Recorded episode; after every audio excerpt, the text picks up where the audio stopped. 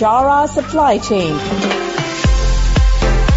Highlighting and showcasing solutions for the most complex challenges facing the industry in 21st century by our team of subject matter experts and mentors.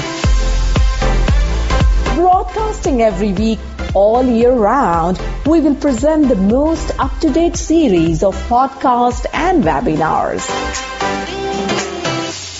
Hello and welcome to another episode of HR Supply Chain. Uh, this is the fourth podcast in a series on organizational sustainability in the supply chain. You can f- also find detailed written information on uh, organization sustainability on the link inside of the uh, Center for Corporate Performance and Sustainability. I'm speaking now with Robert P. Pojasek, PhD, and you will remember that Bob teaches a course entitled Fundamentals of Organizational Sustainability at Harvard University for the past 18 years. He is also the managing director of, of the Center for Corporate Performance and Sustainability Recently, Bob Pojasek became the uh, newest member of the Education and Research Executive Board at the FICAR. On today's series, uh, Bob will be telling us about how sustainability managers and students who want to become uh, sustainability managers can find the best way to learn what they need to know. Okay, so we've been in the era of standalone sustainability for more than 20 years now. It does not take a lot of learning to get involved in with standalone sustainability. Reading what others are using for their sustainability goals is, simp- is, is simply a matter of finding some award-winning sustainability reports. There are sites that specialize in environmental sustainability, sustainability, corporate social responsibility, corporate citizenship, and a wide variety of additional titles. I often look on LinkedIn jobs to see the descriptions of unfilled sustainability positions, and they all sound remarkably alike as standalone programs. Once you have the position description and some borrowed goals, you will need some interns and volunteers to work on initiatives designed to produce some data to support the goals and to show a return on investment. These initiatives are not becoming part of how the business is operated. They just preparing the sustainability manager for writing the next sustainability report. Organizations like the Global Reporting Initiative, GRI, help provide some sense of order to the report by creating the template for reporting the GRI sustainability indicators. Verdantix, an independent analyst group that covers sustainability, noticed that the budgets of sustainability managers started to decrease seriously in the year 2014 and have continued to go down. These are the budgets that they control for themselves. Changes are needed uh, to make the field more relevant to the business. Mm-hmm. Interesting. So, what can replace this current pattern, Bob? Well, as we learned in the first podcast, the International Organization for Standardization has created this high-level structure in the year 2012. Mm-hmm. It enables companies to integrate the available ISO management systems uh, that their investors, customers, stakeholders have been requesting that they use to create a socially responsible business. Some investors are looking for ESG value of the company. That is, you know, environment, social, and governance. It is a framework that has been gathering strength in the past several years. Investors have uh, been asking companies in their supply chains to use ISO standards for environment, social responsibility, and health and safety. There are new standards for energy management, resilience, and sustained success, and a growing number of other sustainability thrusts. While the companies hear the voice of the customer, they have failed to make sustainability and sustainable development part of the change that they have been asked for. Mm-hmm. And uh, what does the uh, sustainability professional need to learn to manage this change while adding growth to the uh, sustainability program? Well, the big thing is these ISO documents that I've mentioned have been based on a method that we call Plan, Do, Check, Act. Mm-hmm. The Plan, Do, Check, Act cycle is, is a useful tool, and it can help your sustainability program team improve processes much more efficiently. PDCA has some significant advantages over trying to simply reuse other companies' sustainability goals. It provides a simple and effective approach for improving efficiency and effectiveness as well as managing change. This method is used for testing improvement uh, measures on a small scale and then before updating these procedures and working and developing working methods. The organization can become more efficient and effective through its use people are taking a sustainability course can learn to master Plan, Do, Check, Act uh, using any ISO management system standard. Every one of these standards, when they're published, has a section on how to use the tool, and information in the standard is presented in the PDC order. When I ask sustainability managers why the company uh, is using ISO standards but does not use PDCA in their sustainability program, and they feel that they just do not control the environmental health and safety and energy management programs and do not want to operate their sustainability programs in this way. The new and revised standards adopted after 2012 are all using PDCA. Furthermore, ISO Guide 82 on sustainability was released in 2014. It helps the company add additional sustainability and sustainable development to any ISO standard or the integrated standards uh, that we work with.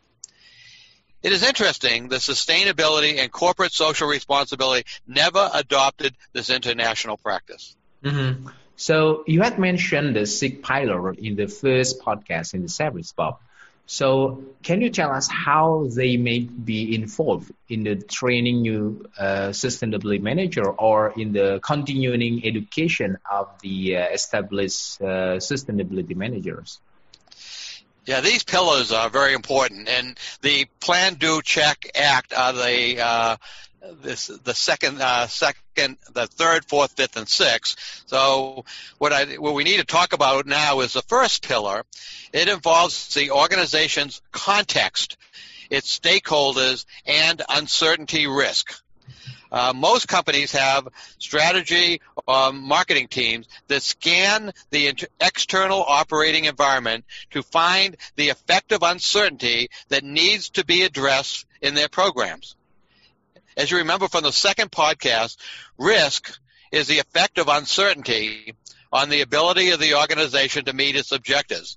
Meeting objectives is very important for all companies.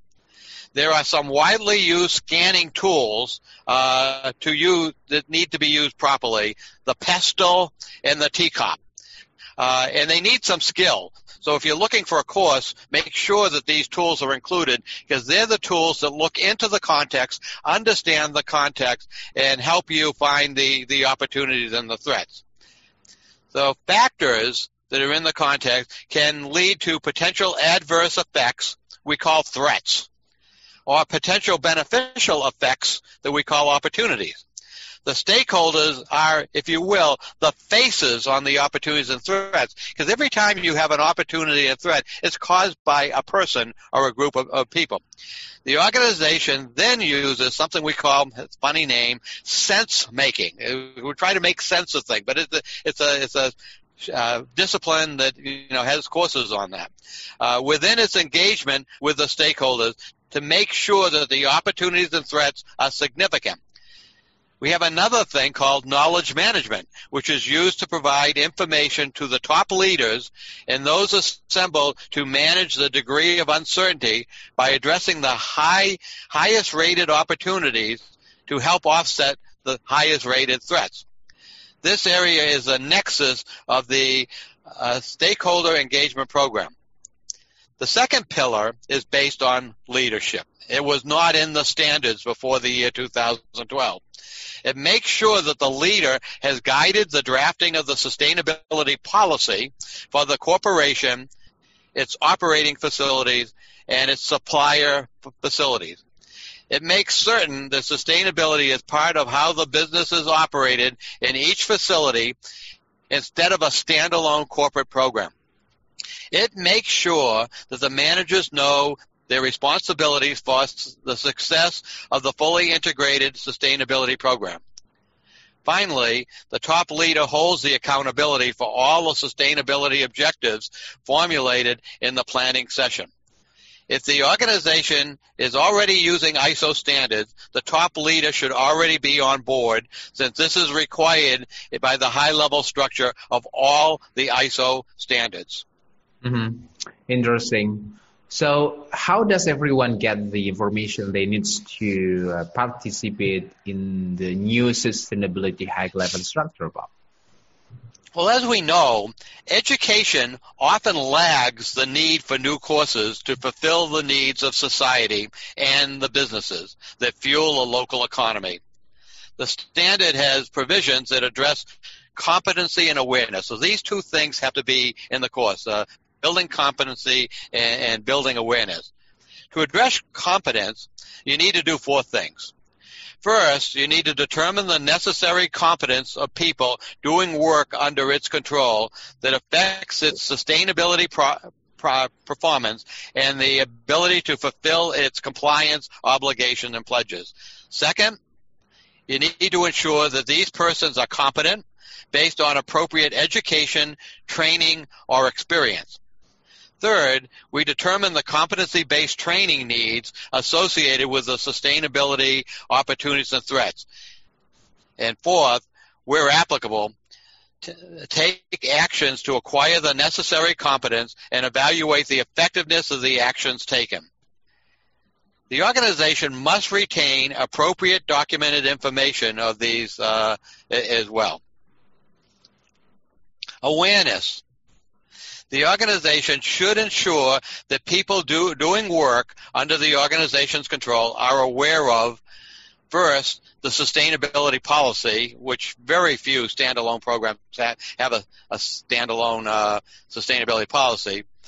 The significant opportunities and threats associated with the internal and external context, their contribution to the effect effectiveness of the sustainability management system, including the benefits of enhanced sustainability performance. And finally, the implications of not conforming with the sustainability management system's requirements, including not fulfilling the organization's compliance objectives, uh, as this leads to additional threats.